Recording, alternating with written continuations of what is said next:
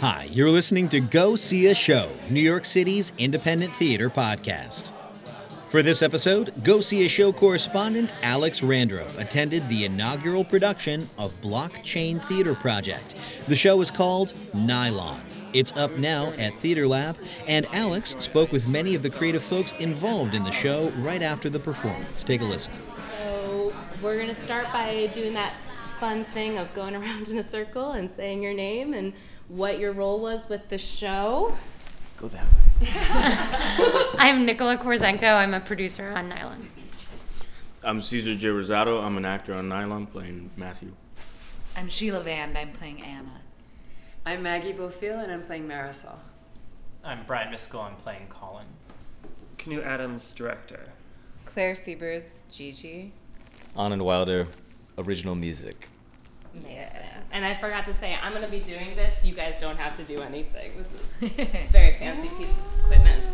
Um, so we we kind of like to start the conversation just by putting the question out there of, and I like to make it a scenario because so you're like walking down the streets of New York and you see someone you haven't seen in a long time, which is really relevant to this play, um, and they're like, oh my god, what are you up to these days? I want to do something tonight, and you're like, come see this show, and they say, what's it about? What would you tell them? What's the kind of like sharing the play speech? I've got this. Yes. Ah. because you don't want to spoil it. Right. So this is what I've been telling people. I've been saying this is a play where two people who used to be in love meet up and they talk about their past relationship and then something comes to light that is a big surprise and then the second half of the play is how that conversation affects everyone else in their lives. Mm-hmm. Wow.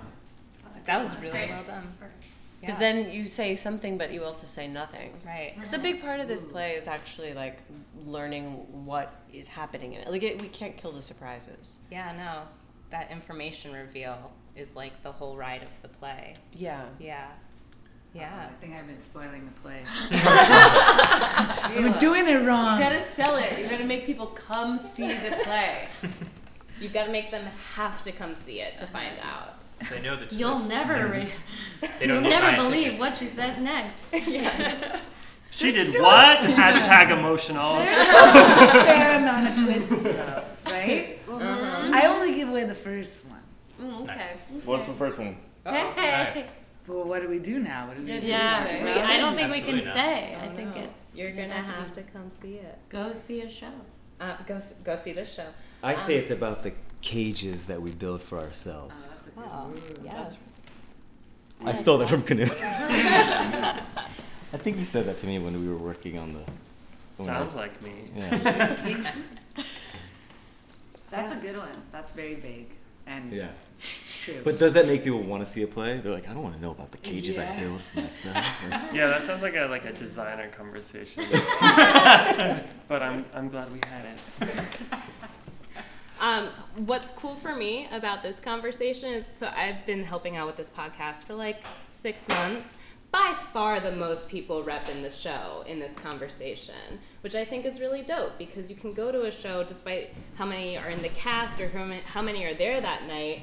Sometimes it's usually only a couple people who are like, "Yes, I'll give the time. I want to talk about this show. I want to stay connected in in this space after doing the show and it's kind of remarkable to me that there are math eight of you here uh, like willing to stay and chat so i guess i'm kind of curious like what's what's like the, there feels like a special thing for you guys about this show was there something in the process or did you connect really to the script where this is something you really want to show up for Uh, well, maybe I can speak to that. I think it is um, well. It's a testament to the the quality of the of the play and then the process that was offered all of us that um, brought us all together in the first place. You know, m- making art on a micro budget uh, in, in the stressful environment, which is you know uh, New York theater. Uh, the the sort of promise and the invitation is that hopefully the experience itself will be sort of loving and interesting and um, that we'll all learn something from it and, and, I, and I hope that we have uh, additionally like as a director I do my sort of uh, Jedi tricks to make it feel like piece is worked on longer than it, it actually is afforded. So, you know, I do that in myriad ways by working with the same people and over and over again. So, so you know, most of the designers and actors on the show I'd worked with before, so you have sort of a familiar um, ensemble spirit walking into the room. But also, I just think the, the, the beauty of the play and the beauty of these actors in these parts is that they were invited to sort of um, uh, bring a lot of themselves into the role, but also have a very sophisticated, nuanced conversation about not only who these people are, but how people behave in general and, and how behavior and intention and thought and feeling can manifest on stage, especially a room as small as this one. And I think that's a sort of um, open hearted uh, welcoming that I think a lot of uh, artists aren't um, invited to participate on in every project. And it's sort of my long form experiment is how to bring more nuance and more intimacy and more uh, truth into the theater, which is a space where professionally, critically, uh, you know, I think there's not a lot of demand for it. So it's very self-selective that project, and the people who are interested in that kind of thing often get along because um, because they share a sensibility and a and a and a humor. You did do a very good job, though. Yes, you did. I'm like, it's not always like this, and I'm learning like it really isn't always like that. I might, I had some uh, several friends who came yesterday who just kept talking about how interestingly cast they felt this was, and how they were. li- I was joking with everyone earlier before the show that they were like, you know, it's not always this good. Like it's not when you go see downtown theater, it's not always that like every single person is well cast and everyone is good and, and like shines in their own way. And like I you know, had stepped away from theater for a minute, so I'm just like, oh, it's always so fun, and kind of learning like, no, this is special. This is like, and I do think Knud created an environment where, you know, you knew what you were getting into, as you said. I think coming into it, that like you had to be passionate about what it was about because you weren't going to get a big fat paycheck. um, Well, and so not. that that brings us all together. But also, like, it is a. I do feel really lucky about this specific group, and I didn't know that like other people don't show up afterwards. Like we were all game to That's awesome. to do it. I love it. That's great. Yeah, and I think um, there's something really true as an audience member who just saw this play um, about what you said of like there are there really are very sophisticated, nuanced, complicated conversations playing out on the stage. And even when we were just hanging out waiting for this to start my friend and i got into like a deep conversation about thoughts on the play. Like it has a pretty immediate um, demand for response from you, and that is pretty rare in theater in general and in downtown theater and wherever you go. That's a special thing. So you guys have a special thing here. They're all very human problems in the play, and that's something that I really like about it is that it's people that look and feel like real people having very human failures and human goals, and they're trying to take care of each other and failing in very human ways. And I think that's it's really nice when you can see a play try to go after that because it's messier than so much of the tidy theater that we see. Yeah. Yeah. And that's also the writing, you know. I Mhm. mean, so much of it. That's the, the the ship that we're all on is this ship that puts everybody in a in a place where they have to make decisions, but they're not being judged as characters. You know, they're allowed to make the messy decision and then make the better one and then Mhm. mess up again. Mhm. And and she does it with real hairpin turns Mm-hmm.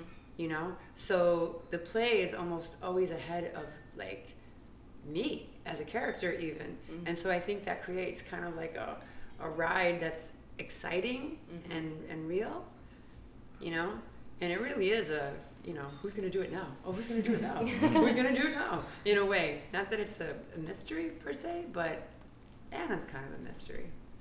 Where is she going to go? Where is she going to go? You know?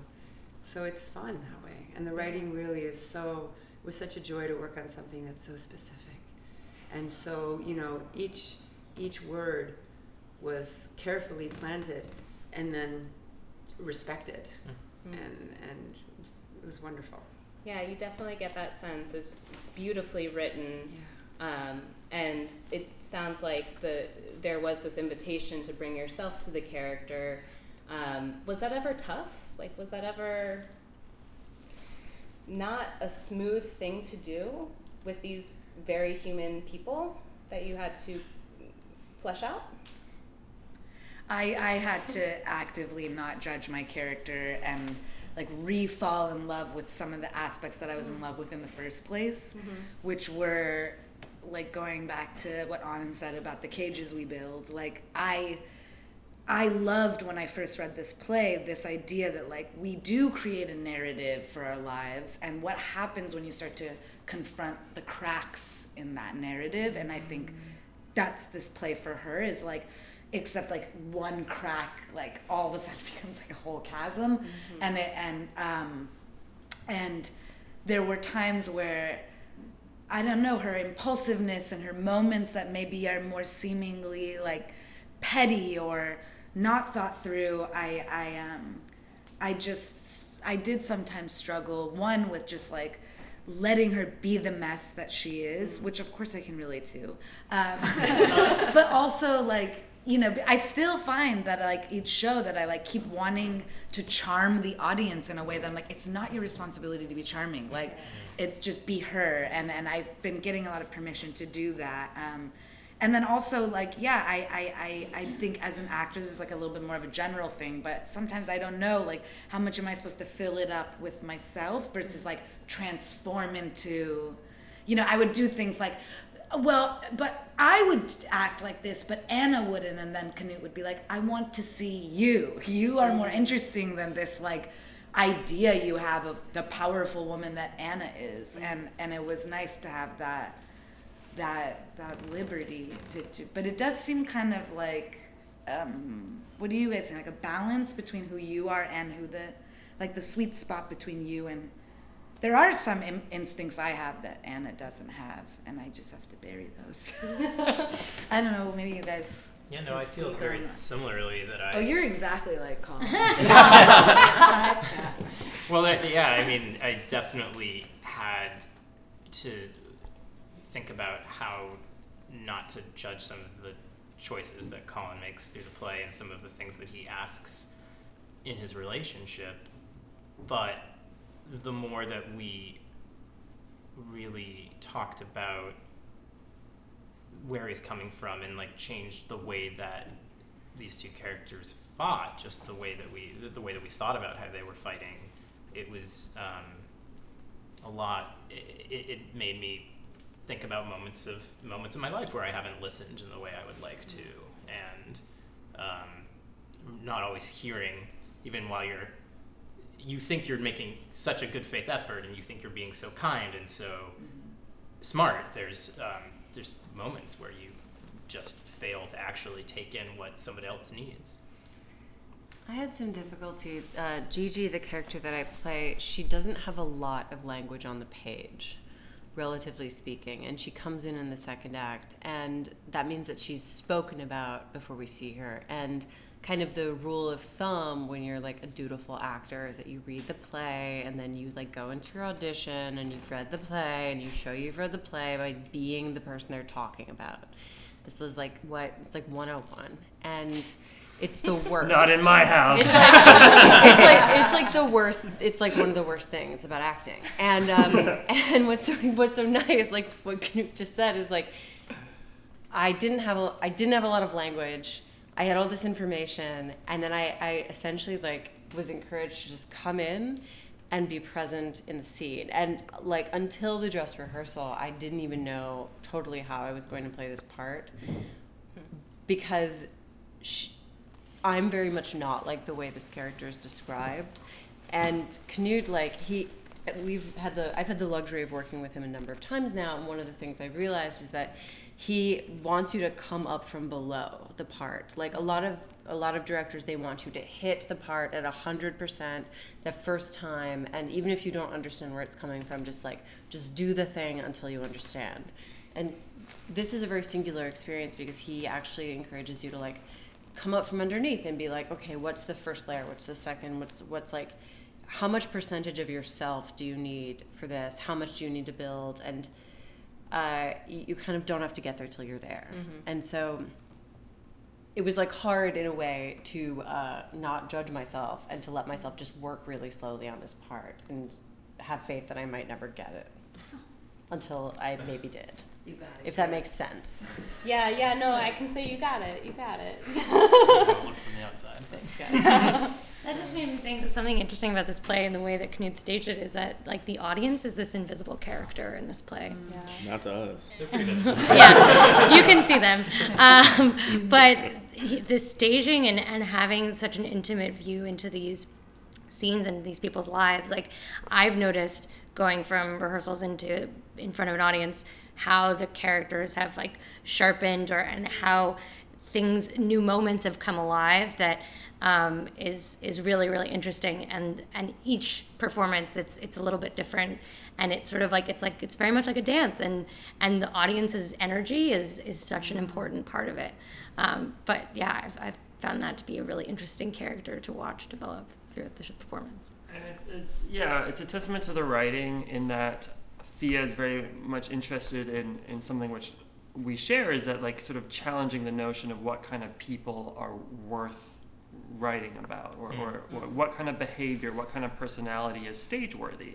And I think something that this play does, and hopefully that we're all doing, is not t- telling the audience how to feel about them. And I think there's emotional beats in this production and in the writing itself, which are, if if if only if if if all that you can see on stage is sort of this the telegraphing of emotionality in a very narrow way that you're accustomed to seeing on stage or in film, it's almost not even legible because it's there's just an it's it's uncommon. But i think i think you know people contain multitudes and life is stranger than fiction. And and so there's an expansiveness to like what thea and what we're asking of each other to sort of put on stage. And and by putting it on stage we're declaring it to be worthy and true. And necessary and it's been beautiful to watch audiences have to sort of reevaluate how they watch the piece as they go along to accommodate its um, you know, it's like seeing a new color. It's like a color between colors, and you have to sort of, uh, yeah, you have to, you have to. It takes a second to sort of um, become attuned to its subtleties. Uh, but but it's just been so lovely to see audiences develop such a keen attention span, and you know, such a beautiful quality of observation that you can hear a pin drop. But also, you know, what people think is hilarious or heartbreaking night to night totally shifts because we're together we've sort of made a decision not to overly dictate their experience for them. Yeah, yeah. I mean, it's it was a captivating experience because it felt like everybody was present. Nothing felt like we're just going through motions. We're just doing the play, um, and definitely felt present in this tiny, tiny space. Um, uh, as a last thing, because we have the composer with us, the music was beautiful, and I'm Thank you. fascinated by the choice to really put. It's a lot of time to compose new music, especially for a play that's growing, and I, I would love to hear. old, very old, very new. Dust it off. What- I'm, I'm interested. what is time? what is time? I'm interested in um, uh, the the decision to bring that element in and not just like have a sound designer come in and create some tunes, but to really put the like attention and value on that element. Yeah, well, I'll, I'll let Anand speak for his music, but I would say that we, we had a sound designer on this as well who was who is a composer in his own right and is very musical and, and helped us deploy the music perfectly, Johnny Gasper. But uh, an early one of the, f- the very first design decisions we made about the play was to invest in some original music because um, of the history of this relationship was sort of founded on the fact that Matthew played music and that was so important to them and that he has left his music career since and we wanted the the experience for the audience to be sort of haunted by the sound of what could have been. Um, but the problem with a lot of theater composition is it's like really cheaply or um, inexpensively made sort of MIDI sounds that like sound designers are doing, having to do last minute to sort of, you know, at- entertain the audience during a transition.